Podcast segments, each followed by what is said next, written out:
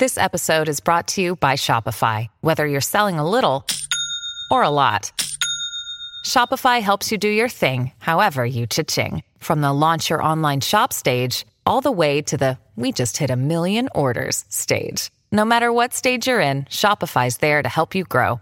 Sign up for a $1 per month trial period at shopify.com slash special offer, all lowercase. That's shopify.com slash special offer. Welcome to the Cool Things Entrepreneurs Do podcast with your host, Tom Singer. In each episode, we explore the interesting lives of business leaders, entrepreneurs, solopreneurs, and others who have a healthy dose of the entrepreneurial spirit.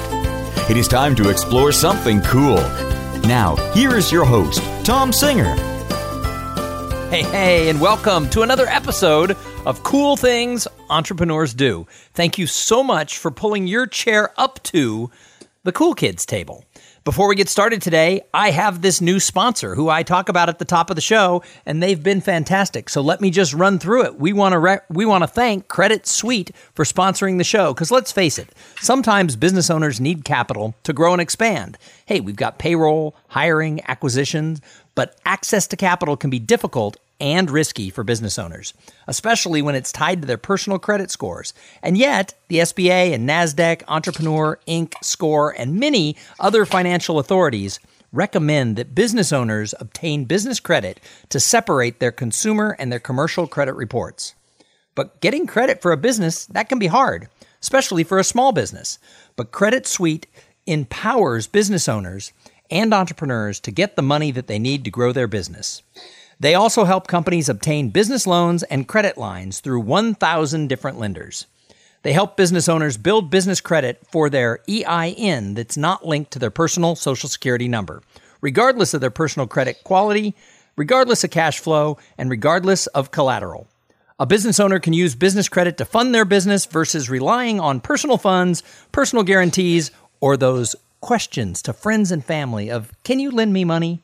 Hey, Credit Suite has helped over 15,000 people build business credit. And I checked, they have an A plus rating with the Better Business Bureau and a five star ranking with Trustpilot. You might be surprised to know that any business can qualify for business credit, even startups, but you got to follow the proper steps to obtain it. They map out these steps in their free guide. To download this guide, visit creditsuite.com slash cool, as in cool things entrepreneurs do. That's credit suite, S U I T E dot com slash cool. And speaking of cool, today's guest is one of the coolest people I have met in a long time. I met him at the New Media Summit and he just had us laughing the whole time. He was one of these people who everyone was drawn to. He had kind of one of those dry sense of humors where you weren't really sure where he was coming from.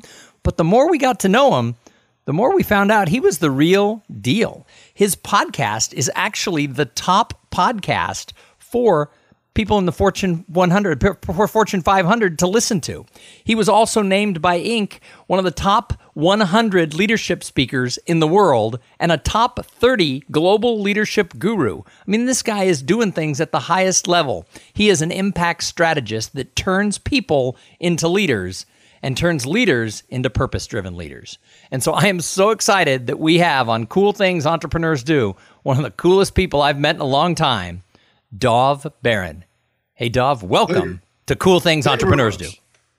Thank you very much, mate. I'm really excited to be here. I'm really looking forward to this. As you said, you and I had such a great time when we hung out in San Diego uh, and uh, looking forward to this conversation. There were a group of us in in a in a in a uh, Uber XL. I think there were five or six of us in this in this big black van, and I don't think I have ever laughed so hard in an Uber. I mean, the driver was looking at all of us like, "Are these people crazy?" But but it was a lot of fun. So tell us all. I gave you kind of the highlights. Oh, you've been named top this, and you're the king of business gurus. But why don't you tell everybody who you are and what you do? Uh, who I am, what I do. God, that's a long question. Uh, We're here all night. It's okay. uh, who who I am, as you said, I'm a speaker. I speak internationally. Uh, I've spoken around the world: Australia, Canada, U.S., uh, Europe, uh, the U.K., even Iran. Um, the World Business Conference. Hmm. So I speak I speak around the world. I work with companies, organizations, and help them to develop their leaders into purpose driven leaders, create a purpose driven organization with a purpose driven culture. And I work privately, one on one, in coaching and mentoring high level leaders, people who are CEOs, athletes, entertainers, high level entrepreneurs, people who are already. Uh, I always say, if people look at you and go, I want to be you when I grow up, and you're going, hmm, I wonder what's next, you need to have a conversation with me. Because whatever the challenge is, I can break you through it and have you just rock it to wherever it is you want to go to. Well, and I think that's important. I mean, as I, I, spend a lot of time with people who are entrepreneurs and even very successful ones, from the outside, we think, oh, they're crushing it. But from the inside, a lot of us feel like I've hit a plateau. And so I think even at the highest level, when you get to the C suite of these Fortune 500 companies, I think people still feel the same thing. So they need someone like you. Well, I think you said it best. Um, you know, when, when, I actually saw you speak, and something you said, which was, uh, what do you call it? Uh, stuck, the upper middle. Stuck in the high middle. High middle. Thank you. Yeah, stuck in the high middle, and and just to put that in context for people, because if you make twenty grand a year, okay, somebody making forty grand a year is wow for you. It's double your income. But the person who's making 40 grand a year is not thinking that that's their top. They're thinking that 80 is. Well, it's exactly the same when you look into the context of somebody who makes 5 million a year. There's always this upper middle. So the language I use, use the upper middle. What I use is if your life looks like a 10 to everybody else, but it feels like a seven to you, talk to me. Hmm. Because money is not the only measure. If you're using money to measure, then there's lots of people walking around who are 10s, who are 12s out of 10, right? Bill Gates is a 12 out of 10, you know, when it comes to money. Uh, Jeff Bezos, 12 out of 10 when it comes to money. But at a personal level, at a level of soulfully connected to something, maybe you're feeling like, I'm actually a seven. And the interesting thing about it, and I tell this people all the time, is that when you get to that place and you break through, you will have a 10 experience. But once you're living that 10 experience for a while, guess what it becomes? Seven. it comes back to a seven. I mean, I, I mm-hmm. experienced that in my career. I've had, from the outside looking in, I have this very successful career as a speaker, yet I feel like a seven. But there's a lot of people who call me who think I'm a 10, and it's not about money but it's about the types of clients I have. And, you know, I've sort of outgrown some of that. And, and I have this whole new program called the Paradox of Potential. And it's, it's something that's challenging me because it's taking me into larger, different types of clients. It's taking me into the Fortune 500. And so now I got to go back and be scrappy like I was seven years ago when I was launching, you know, what I, what I started in this career. So it is true is, is you reach the next plateau and it, you find, oh, yet another plateau. Yeah, and you know, you said something there that, that I actually speak about as well, which is um, that potential is the buoyancy of cowards. Describe that for me. What does that mean? Well, it means, um, did you, for those of us who are a little older, uh, um, so for those of us who are a little older, we might remember a movie with Marlon Brando called On the Boardwalk, and where Brando was, you know, was a fighter, and his line in that movie that stands out is, "I could have been a champion." Um, and, and I think there's a lot of us, including myself, who could have been a champion. And what I mean by that is we're living on the buoyancy, uh, the cowardice and the buoyancy of potential. It's all I coulda, but mm-hmm. what did you?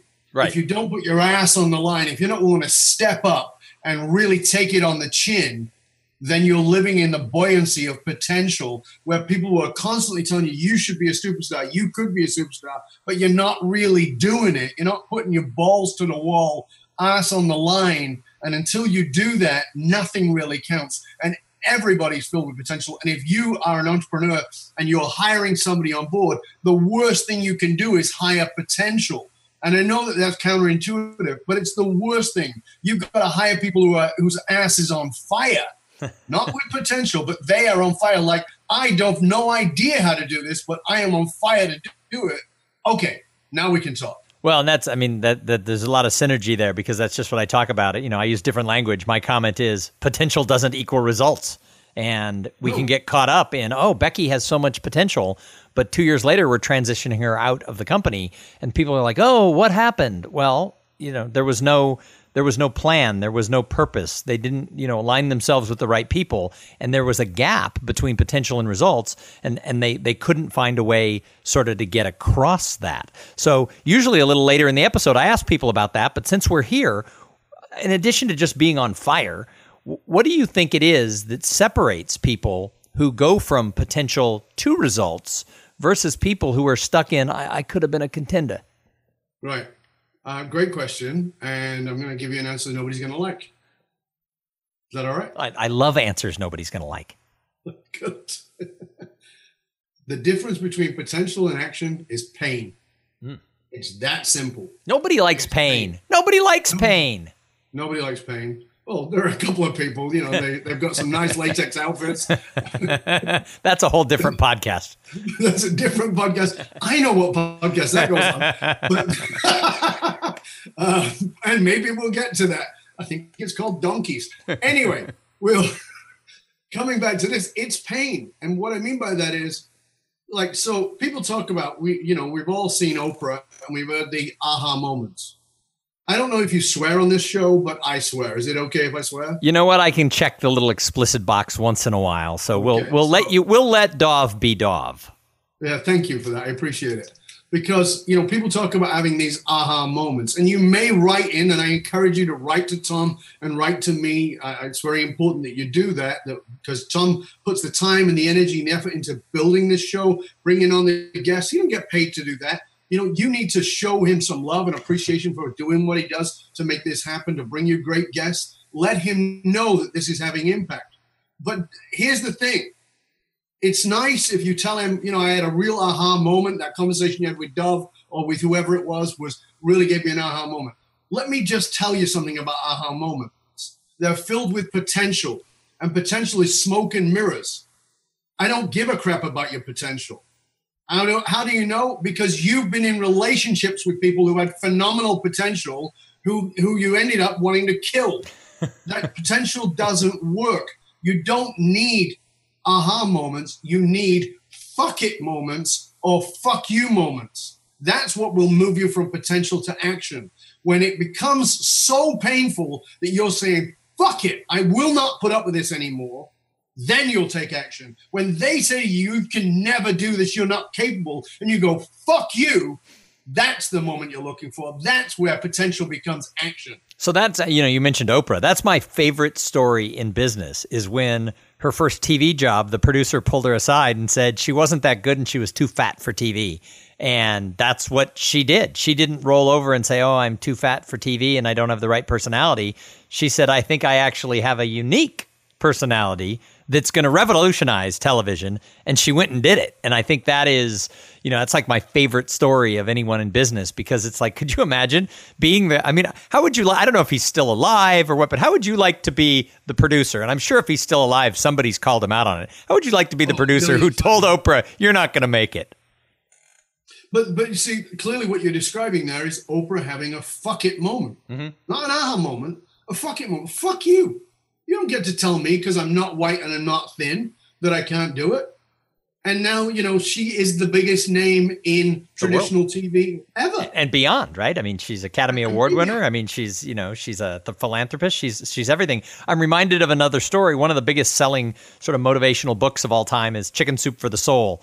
And I met the authors uh, one time at a conference where they were speaking, and they were with a publisher on a panel and they were talking about how they were turned down officially 20 some odd times but they had sent the book times. yeah 27 times but they had sent it to 144 publishers.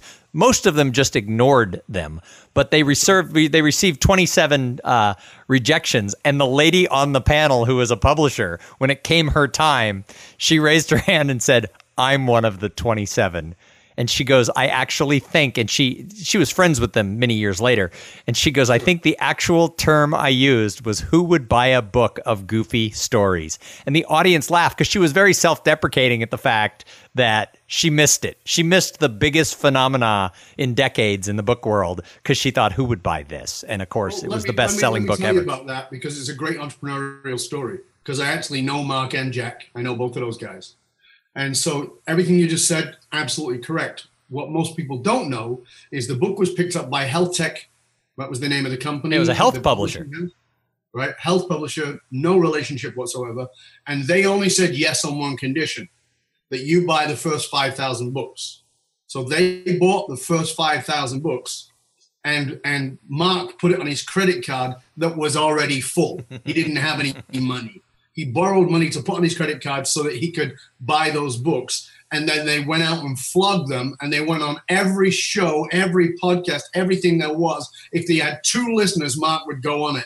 Mark would put his name on anything. Mark is the ultimate guy for put my name everywhere because somebody might buy a book. And that is Mark's entrepreneurial spirit is extraordinary, far more than Jack's actually, because mm-hmm. Mark will actually sell his own soul if he needed to. you know, that he's driven. He's well, driven around his stuff. Another story they told was that they knew because they had to make it. They were both broke. They literally came up with six, 365 ways to market a book and they put them on post-it, little yellow post-its, and they put them on a wall. And they would come into the office each day, and they would just whatever one inspired them, they would pick it. And this was back. The book came out during the OJ trial, so they sent a box of books to the jurors just because maybe they something would happen. And then all the jurors get off the bus going in. They're all carrying the same book. And then the news media picked up on it and said, why are all of the sequestered jurors reading this? Well, it's because they mailed it to them, and some bailiff decided, no, they can have this book of stories. And they all liked it because it was a good read. And so they were all carrying it in and out of the courtroom. And he said it was just an idea like, oh, we could send it to the to the OJ trial. And but, but that's a, see, you just you just nailed down entrepreneurialism because if you're going to be entrepreneurial, you have to think outside of the box. And Mark and Jack did that constantly. So that's how you ended up with chicken soup for vets. right. Chicken, chicken soup, soup, for everything. For chiropractors. Because, you know, who thinks about, oh, you know, where can I sell my book? I don't know. Veterinaries, chiropractic offices. but that's that's exactly what they did. They thought about how can I get out.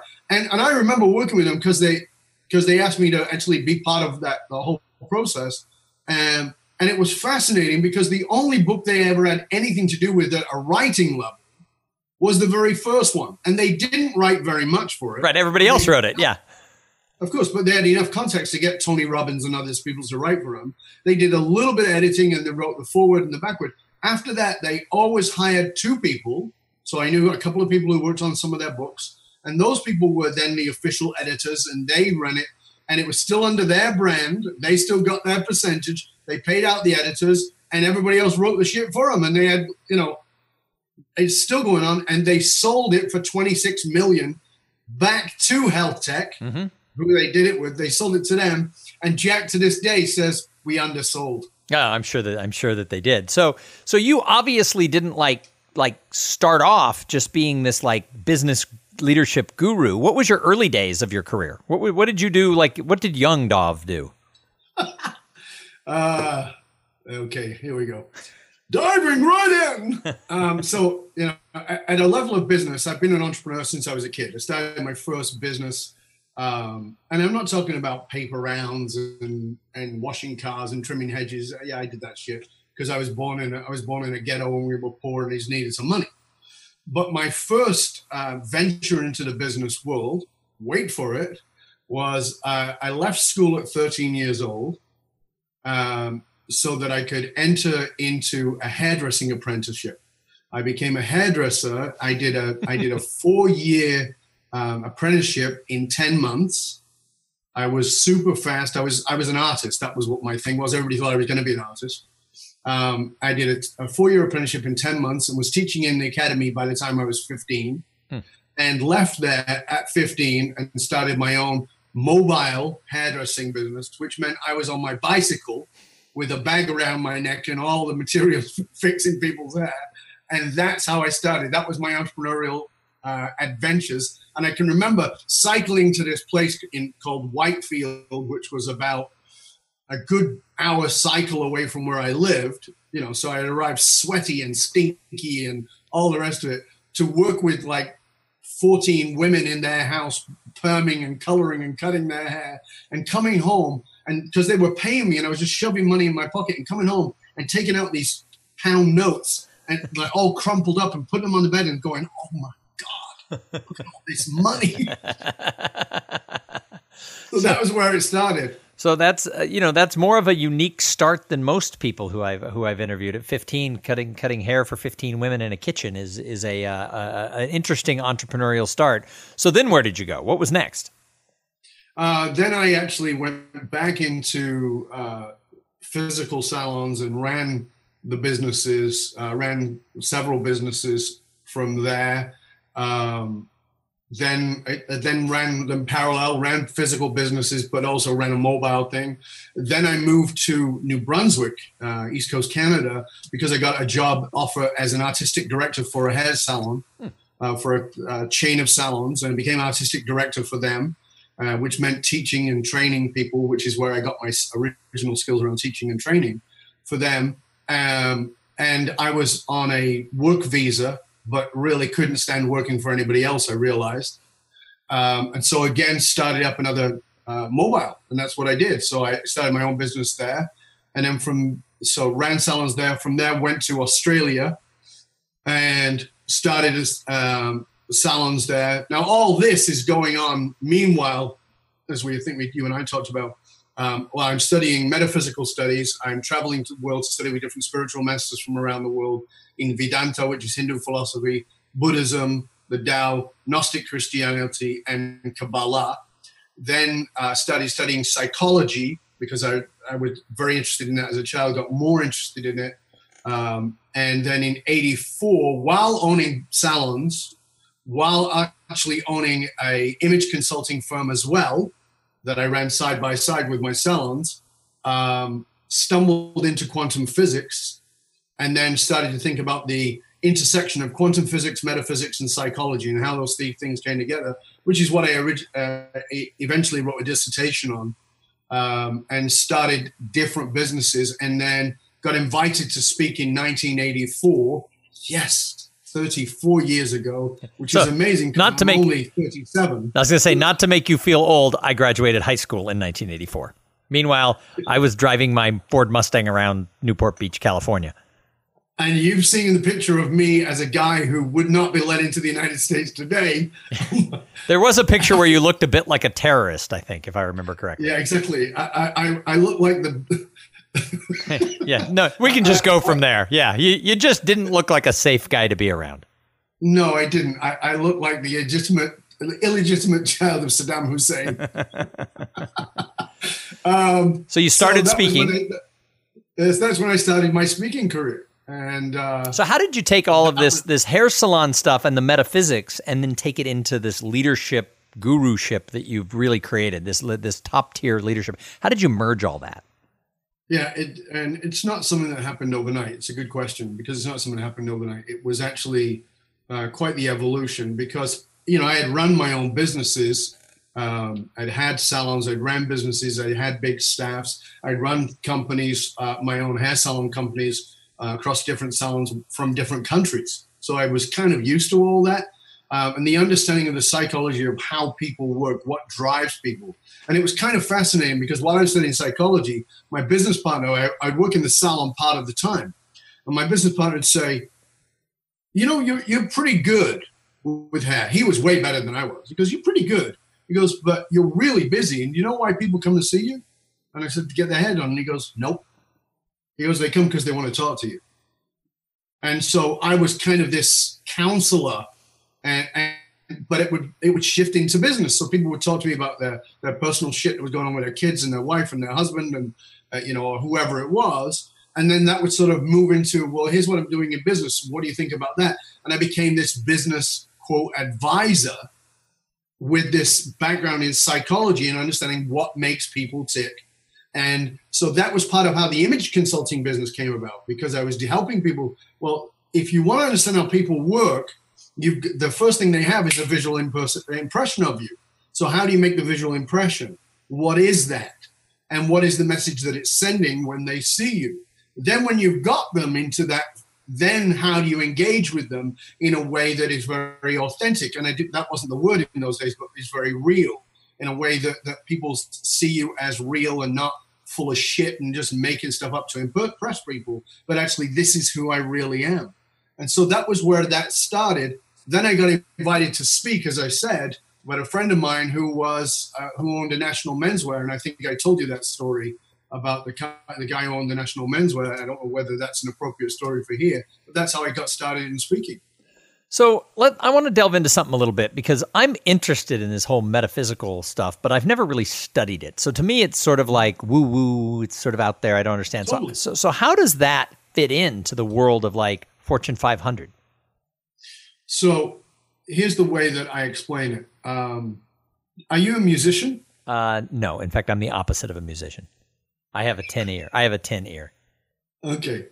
Um, if I take this tuning fork in my hand and it's set to E, okay, and I have another tuning fork in my hand which is also set to E, and if I take this one in my right hand and I clang it, so it now starts to make the, you know, it vibrates. Have you any idea what happens to the tuning fork in my other hand? I'm gonna guess that it starts to vibrate. Exactly, it starts to vibrate. That's called sympathetic resonance. Sympathetic resonance. So in quantum physics, there's a term called resonance. And human beings have personal emotional resonance fields. We resonate at a certain frequency. It's what pulls the five of us together in, in San Diego, where we just all pull together. There's a common thread. I call it the single red thread. It's what I speak about. It's it's a it's a thread of, of purpose that pulls us together. So when I'm working with a company, one of the things that I do is I'm standing sitting there with with in a, in a corporation. I'm saying, okay, so who's the CEO? You. Who hired? Who did you hire personally? And there's usually two people they hired, not usually many more. And, and then we start talking about who each person hired. And then we look at, well, why did you hire them? And, you know, oh, were they great skills and great experience, blah, blah, blah. And I go, okay, if they had no skills and they had no experience, but you still had to hire them, why would you hire them? They go, well, I like them. Why did you like them? And, you know, and, and, they'll they'll name stuff up the top of it. But the, but what it'll always come down to is I just knew. Mm-hmm. That's resonance. Mm. We call it intuition, but it's not intuition. It's resonance. So here's the thing: when you build a company around purpose, so we got a leader who is purpose driven, who knows that purpose. So now that unconscious thing has become conscious.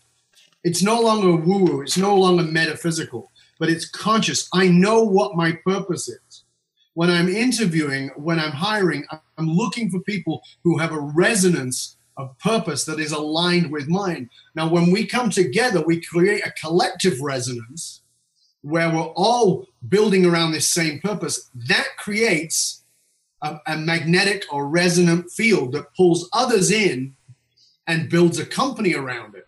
So now we've got a company built on a single purpose where everybody's purpose adds to it. It becomes a collective and it's incredibly powerful. And we see companies transform with it. And again, I do this with with entrepreneurs, individual entrepreneurs, and solopreneurs, and finding that purpose transforms your business because it shows you who your ideal client is. It allows you to pull that ideal client. It aligns you with that ideal client. As you can tell by just listening to me, I am not for everybody. I'm good with that. My job is to get you off the fence because I'm not standing on a fence. If you don't like me, that's rocking. It doesn't mean you're bad. It just means we're not a fit, and that's great. I, I have got people who've become clients who hated my guts 10 years before, and then they came back and said to me, You know, I realized I didn't like you because of something that was going on with me, and I get it now. And I, I and th- these are actually some of my best clients, the people who recommend everything. And they'll say, Dov might rub you the wrong way because he'll challenge the shit out of you. but you will transform your business and you'll transform your life. My work is not about transforming businesses, it's about transforming people. That naturally transforms their businesses, but it also transforms their relationship with their kids and their partners, and they become more loving and more compassionate. Because for me, it's actually about relationships and bonds, and you know that from the conversations we had. Even though I'm fierce, I'm deeply loving, deeply compassionate, and about relationships. Because without that, there's nothing. Well, and I think I think when you were talking about the fact that you know the CEO just I, I just knew I liked him. I actually wrote that down because I kind of got chills when you were talking about it. Because in my own business, you know, I don't get hired by everybody, and every time I get hired, it's usually good. But every now and then, it's a great fit, and I know yes. I'm the right person for the audience. And and I've actually talked to some meeting planners and some other decision makers on committees as to why me. And on those ones that were just great, where it's like the universe came together, they said, you know, we actually were looking at somebody else, and there was something about you. We knew you were going to transform our client. And I always, when when the, people have said that many times, that we chose you we just knew. And it's like, that doesn't help me because I'm trying to recreate this. And yet when you said it, I had sort of an aha moment that actually that that makes a lot of sense in my own career. So I, I think a lot of people probably sat up when you said that going, oh, I've experienced that. Yeah, and, and, and, you know it's it's very well said, Tom, because I think that we we we want to find the right strategy.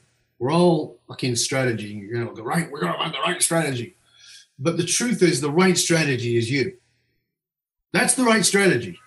The right strategy is to be you. Now, let me be clear here for anybody who's watching this, because that's the lamest advice you'll ever get in your life. Just be you. And the, the reason it's lame advice is because most people haven't got a clue who they are. Ah. So they become somebody else when they meet them. And, I used, and the analogy I give is I, I said, How many of you, I'll say to an audience, how many of you are single? Small percentage put their hands up. How many of you remember being single? And I, you know, and, and I'll and I'll walk out into my audience and I'll and I'll say, let me demonstrate what singles like, right? And so I'll go up to some lady and I'll and I'll say, could you stand? She stands, and I say, we're going to imagine that we're single and we're meeting for the first time. She goes, okay. I said, so introduce yourself. So she introduces herself. She says, hi, I'm Sally, and I shake her hand and I say, hi, I'm Dov. Who would you like me to be? because that's what being single is. We actually we we pretend that we're ourselves, but we're actually actually scanning for information about how to be. And that's what people tend to do in business. Who do you want me to be? Do you want me to be the strategist? Do you want me to be the consultant? Do you want me to be the speaker? Do you want me to be the intellect? Do you want me to be the smartest guy in the room? What do you want me to be? As opposed to, who am I? So here's who I am. I'm, you know, I'm talking about me, and you can take this and be insulted by it. You can take it and think it's great, but here's who I am. I'm a deeply loving, deeply caring, deeply compassionate, deep thinker who has a great sense of humor, who will probably piss some of your people off, who cares deeply about my clients, and I will be your champion. And I will fight hard for you, and I'll fight hard for my audience, and I will like offend some people, but I'm going to be real and I'm going to give it to you on the nose because I give a shit, because I actually care. And I don't, when I speak and when I work with people, my, my thing is I say, I don't come with a smoke machine. I will not be blowing smoke up your skirt. I'm going to come and give you the hard truth with a ton of compassion and a ton of love. And that's not for everybody. If you're looking for somebody with a smoke machine, that's great. There's nothing wrong with it. It's just not me. If you're looking for somebody to come in and rah rah you, I can, uh, part of that that is part of what I do, but it's not what I do. If you're looking for somebody to give you all the numbers on the graph, that's not me. So when I say like just be real with yourself, when people ask me how to be authentic, speak and do the things you deeply believe in. That's what entrepreneurship is. Do that and you stand out like dog's balls, to use an Aussie saying. I, I've never heard that saying. Um, That's a very Australian saying. So he stands what, out like dog's balls. So, what advice do you have for someone who's listening, who is maybe starting their own business, maybe they're thinking about starting their own business? What advice do you have for somebody on, on, on, on how do they do this? How do they get real? How do they go out into whatever industry they're in and just be? Um, contact me. There's my entrepreneurial moment. Contact me. No, uh, you can certainly do that. However, let me just start by saying this. I, am going to ask you to do a survey, and I want you to do the survey with, if you can, five people who know you very well, five people who know you but don't know you very well. They're kind of acquaintances. And then five people who just met you.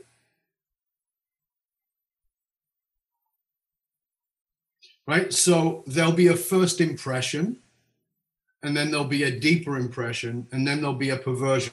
I'll explain it. So I'm I'm willing to to self-deprecate. I'm willing to, to put myself on the line.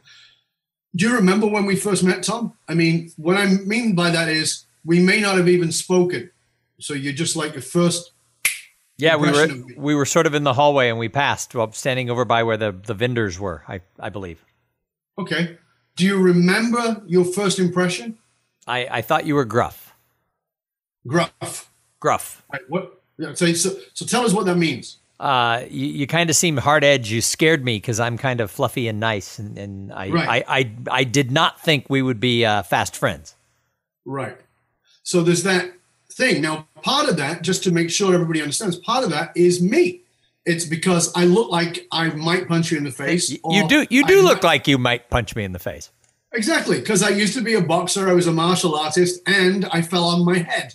You know, these things all added to this rough look I have, and you know the the designer stubble and that you know the short hair and the and a muscular build, all those things, you know, they don't they don't portray softness, right? Now you some of that you can't control. I can't control. I can't, you know, I could go and have facelift and do all those things and make myself look softer, but it's not who I am. So then we had a conversation. What was the impression then? Oh well, then I remember because we were at the table talking to a bunch of us who were sitting there, and and you were you know you referred to yourself as someone who cares deeply. You cared about what was going on at the conference and and and the whole thing, and and you were funny, and so all of a sudden there was a soft edge because you had everybody laughing, you know, a little bit, but at the same time you were talking about sort of meaty stuff that mattered. So so all of a sudden then you seemed approachable and somebody who was you know you could learn from. Right. So there's a there's a there's a visual image. So if i'm putting that into i'm actually going to get you to do it. If you put the first image gruff into an image like a metaphorical image what would that metaphorical image be? The uh, first impression like a ram a ram okay good like a ram and then that second impression which is playful funny and caring more like a like a, a, a slightly stern but caring professor. Right. So now, if you put that together, you start think that starts to form a brand as an ideal. And this, this is not images you have to go with, but using these things with people helps them to sort of get to, oh, yeah, that's how I come across. Right. So, you know, for me, it could be the, you know, uh, just using your your analogy here. So you've got this ram's head, right? But but it's my face with a red nose of a you know a clown on my on my face, right? And, and Mr. Ro- Mr. Rogers cardigan. boxing gloves and Mr. Rogers cardigan. Because the thing about us is that we, and I think a lot of this happens with branding, we want to sell ourselves as something, but the truth is that we're all multifaceted beings. So I can be tough if that's what's needed, but I can be deeply loving if that's what's needed. I can be deeply compassionate if that's what's needed. And I can be very knowledgeable and insightful if that's what's needed. And as an entrepreneur, we tend to think of, I mean, I've got to be this one thing. No, you don't. You, the actual the point of distinction for you in the marketplace, which is a very crowded marketplace, is actually in finding where are the different edges of who you are. Because if I look at Tom, then I go, oh, what is this guy? He's a speaker or an MC speaker. That to me is couldn't be more bland, right? Because MC speakers are a little bit funny, but they don't really have anything edgy to say, and it's just like it's a lot of placation. Um, but you know, when I got to meet you and I got to spend some time with you, and you and I talked, I mean, you you know, you're a funny bastard. You've got a great dry edge you know, um, and you're self-deprecating, but you clearly care, and you're also clearly very knowledgeable and insightful. That's not one thing. That's this unique recipe that makes for Tom, and that's what we need to. That's that's about showing up as you, as opposed to I'll be this. Hmm. So when they hire, and they go, I just knew it was you. It wasn't because you were thinking, who do I need to be for them? In fact, I will guarantee that you have probably applied for speaking gigs where you've gone, I need to be this for them, and it's and it's died a death. It's been a fart in a, in a spacesuit. It's just gone down terribly, and other times when you've gone, yeah, I don't even know if this is for me. And you just don't really put anything into it other than I'm just going to be me. And people go, oh my God, we got to hire this guy. Yeah, no, that's that's entirely the truth. Right. So, well, this this is fascinating, Dov. I'm not going to let you go yet. I've got a couple of more questions, but first, okay. I got to thank the other sponsor of this episode. So, this episode is brought to you by Podfly Productions. Podfly takes the time and the headache out of creating your own podcast. They set you up with the right equipment, training, and guidance to ensure that you're going to sound amazing. Podfly does all the heavy lifting and the technical work so that you can focus on creating great content, growing your audience, and interviewing really cool people like Dov Baron. Hey, if you want to start a podcast, and I know some of you do, jump over to podfly.net slash cool things and check out the offer that they have for the listeners of this show. So, Dov, I call the show Cool Things Entrepreneurs Do. What's the coolest thing you're doing in your businesses right now? The coolest thing I'm doing in my business right now is we're building online programs. Mm. So actually putting together uh, a program to help people find their purpose. Um, it's, it's, something that I normally do, as I said, at a corporate level, but this is going to make it available to entrepreneurs and, and individuals to actually find their purpose and, and actually tap into that. I'm actually really excited about that. Um, I, I'm putting together a TED talk uh, around that that same theme and I have a new ebook that's coming out around the same theme as well. So I'm very excited about being on target with that. I'm also very excited that I just got invited uh, to uh, to do something at Auschwitz. Mm. Uh, is, wow! I mean, I just like I got chills thinking about it. What What are you doing there? Well, as you know, I spoke at the UN a couple of years ago. Uh, I got to speak at the UN with a guy who I de-radicalized from being a neo-Nazi and him and I are going to go to Auschwitz together, and I'm going to walk him through Auschwitz, and we're going to film it. Oh my God, that's going to be extravagantly powerful. Yeah, it's it's actually I got to tell you, I'm kind of uh, nervously excited about it. Um, you know, I, I, had a conversation with a very good friend and a mentor of mine this morning. I'm like, I don't even know if this is on brand or off brand or whatever the hell it is, but I just know it's important. Um, you know, uh, as somebody who is an impact strategist, this is something that has great impact. If you're going to follow your purpose, it's about like I, will say, I work with a company and I say, you know, we do the work around purpose. People, a lot of time, individuals or companies think they have their purpose, and what they have is some bullshit mission statement, which is not purpose. Purpose is deeply emotional, and you're connected to it. And then they get to that purpose, and we do the work, and I go, okay, now what are you going to do with it? And they go, well, we're going to live it. Yeah, but what is the who do you want to impact with it? Because that's what impact strategy is. It's putting your purpose into action to have impact. And what I know about this this Auschwitz gig is that this is about having impact on him, the guy who was the neo-Nazi, who's actually become a good friend of mine. And by the way, for anybody who hasn't worked it out, I was born Jewish, which is the great irony of life, is that I'm walking a neo-Nazi through Auschwitz where Jews died, and I, I am actually named by him as his number one mentor, a Jew. You know, it's beautiful.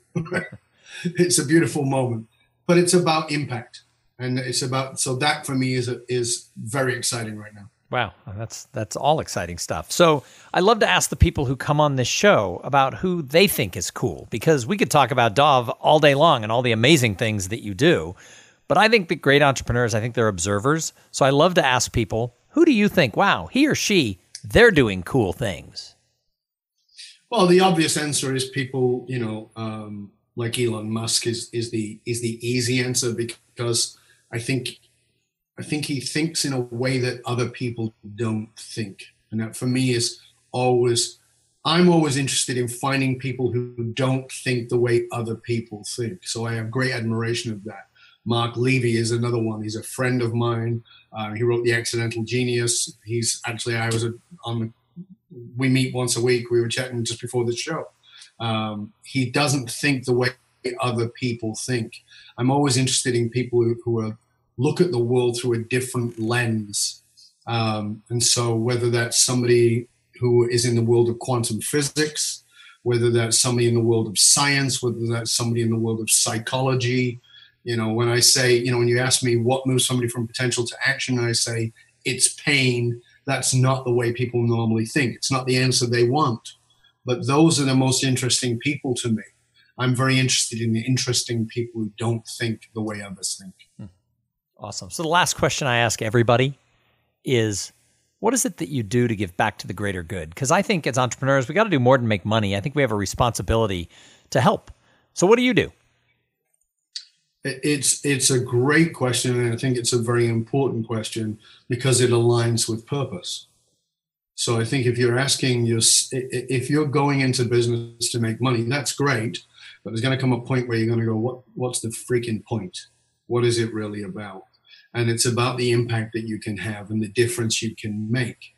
So the way that I give back is in all kinds of different ways. But one of the things that I like to do is I like to speak to this uh, particular group here in Vancouver where I live, um, who are a startup place for for high school kids. Mm. And I give my time to go speak to them and inspire them and have them find the truth of who they are. That's one of the ways that I like to give back. But I think that giving back is not about the grandiose. That's a grandiose thing. It's not about the grandiose. I give back by walking down the street and acknowledging a homeless person, not looking past them, but looking at them, asking them how they're doing, finding out who they are, what's their name, how did they end up here. Have a conversation with a person who you would normally ignore. And you will add to that person's life in such a profound way. There's a man who sits outside of the building where my office is here in the city. His name is John. He's homeless. He's there because he worked and he got leukemia and he didn't have enough money to take care of himself. I know who his family are. I know how he ended up on the street. And when I pass him by, he calls me by my name and I call him by his name. And when I pull up in a car, which I often walk to work, but if I pull up in my car, he gets up and holds the space for me. And if I put money in the meter and the money runs out, he feeds the meter for me. I've never asked him to do it. Hmm. Give back in the most humane way. It's not grandiose. It's simple. It's a smile on a street. It's asking somebody how you're doing and, and actually fucking listening. And, and I even talk to people on a, on a probably not as deep of a level because it doesn't have to be even that homeless person. I mean, I think there's an epidemic of, of loneliness. The past uh, a, a Surgeon General wrote an article in the Harvard Business Review in the fall called "The Epidemic of Loneliness." I think that was the title, and it was all about how more people feel lonely, even in crowds. I mean, you don't have to be homeless, you can be successful. And I talk about it when I speak at conferences. And I've only started speaking about it recently. And I, I, I have a slide that just says, see people. And I had a woman come up to me recently Thank at a you. conference where I spoke, and she was on the verge of tears. And she said, I'm an extrovert. And so everyone assumes because I'm the life of the party that I'm happy. She goes, and I feel invisible. She goes, nobody's ever said that before. And I sort of picked up on this a while ago, but it was driven home the week after I was with you. I went to I went back to California for the funeral of my cousin's wife, and she married into the family when I was eight years old, and mm-hmm. she was very good to me. I, am the 26th grandchild of 26 grandchildren, and the wow. next grandchild above me was like six or seven years older, and my next brother is nine or ten years older. So I was much younger. So when I was eight or ten, all of my cousins were in college and beyond and getting married. And she noticed that I was older than all of the next generation, the second cousins, but I was too young to be a peer with my own cousins. And she saw me and she always paid attention. And then when I was 15 and my mom got breast cancer and eventually died when I was 18, she pulled me aside a couple of times and said, Nobody else, kind of pointing to our large family of 100 people, nobody else knows what you're going through. I lost my dad when I was a teenager. I know you always can turn to me. And I used to stop at their house uh, after my mom, when she was ill, and then after she passed away, when I would drive home to see my dad. They lived halfway on the two hour drive, and I would stop at her house, and she always seemed to be welcoming. Now, as an adult, I'm thinking, like, you really want your 20 year old cousin ringing the doorbell unannounced because there were no cell phones, I couldn't text. Just showing up when you have three little kids in diapers, like, I must have been a nightmare. And I decided I needed to go to her funeral, even though we hadn't kept in touch as me being an adult. But her husband said, you know, she always loved you stopping by. She said it kept her reminded of her college days because she'd asked me about the the fraternity and about dances and about, you know, I worked at a sorority house yeah. as a busboy, and she saw me at that stage in my life, and that really has resonated with me. So when you said that, I got I kind of got those chills again because it's not just the homeless person who needs you to see them. It might be your husband or your wife or your next door neighbor or your boss who just needs you to say. And I always tell people that the the greeting in India, Namaste, my understanding of the translation is it translates to I see you, or more appropriately, I see your soul. And and that's something that's become very important to me. Salutes the spirit in you. The soul of me sees the soul in you. Yeah. And it's uh, in my in my work. I speak about it from the stage, but in my work, um, working privately with individuals, um, there will come a point where I will look at them and I will take their face in my hand. It's very intimate. And I'll say, I see you. And that doesn't happen right away. And because, uh, again, from the platform, one of the things that I speak about is the need to belong. Mm. Need to belong is being seen. And that most of us, as, as you just said, I, I speak about the same thing. Most of us don't feel seen. We don't feel like we belong. And most of us are acting out in order to be seen. Mm-hmm. That kid with the shitty behavior, is just trying to be seen. And if you would stop for a moment and look at them and say, I had a kid that one of my clients brought, said, Would you see my son? It's not my work. Would you see my son? I said, Absolutely. 15 year old kid, pain in the ass, shitty attitude. And I said to this kid, I was talking to him, clearly getting nowhere. And I said, Can we stop? And he said, Yep, I'd like that. I'd like to get the fuck out of here. That's what he said to me. And I said, You can leave on one condition you allow me to do one thing. And he goes, What's that? I said, You allow me to touch you on the face while I look you in the eye. And he said, Okay, you know, very resistant, arms folded. And I just took his head in my hands and I looked him in the eye and I said, I see you because I am you. and he got really choked up and then pissed off and left. I saw his dad the week after. He said it's transformed a kid. It's so interesting because we didn't talk about any of this, and yet there's such a synergy in what I've been dealing with in, in my work uh, on a different level, but still at the same time, that's so interesting. The whole thing of I see you.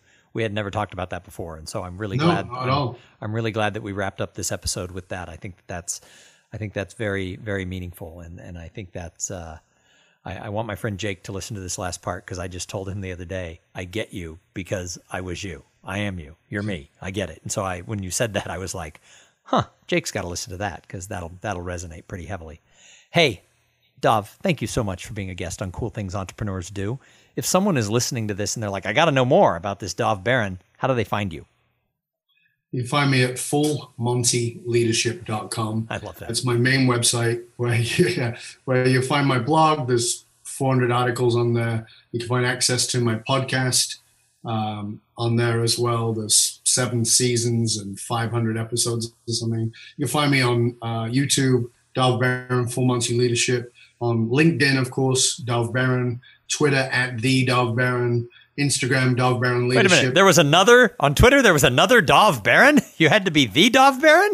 No, there was me before. Oh, okay. and I actually dumped the old, old because I had sixty thousand followers, and I I started fresh from nothing, hmm. um, and came back because uh, we wanted to get rid of spammers and stuff. But nice. so you find me on all those avenues. I write for Entrepreneur Magazine and a bunch of other outlets.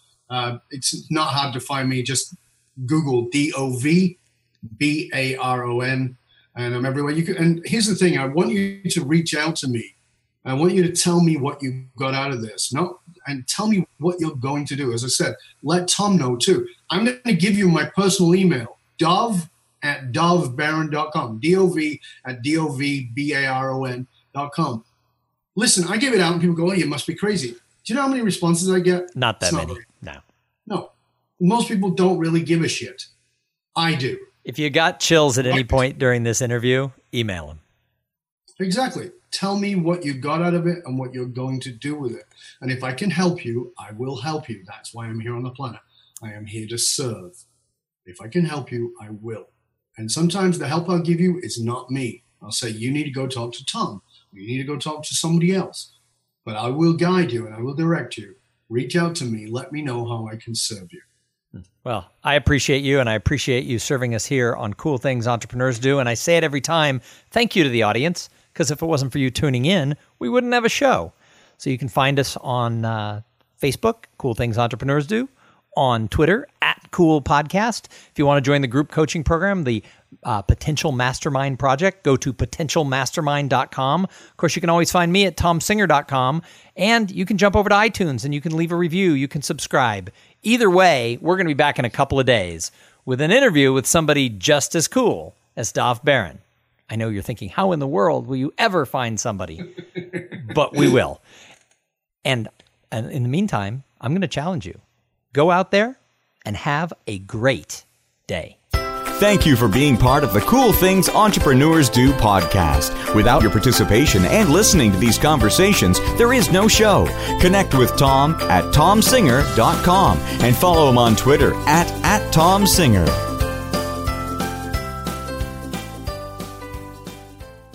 This podcast is a part of the C Suite Radio Network. For more top business podcasts, visit c-suiteradio.com.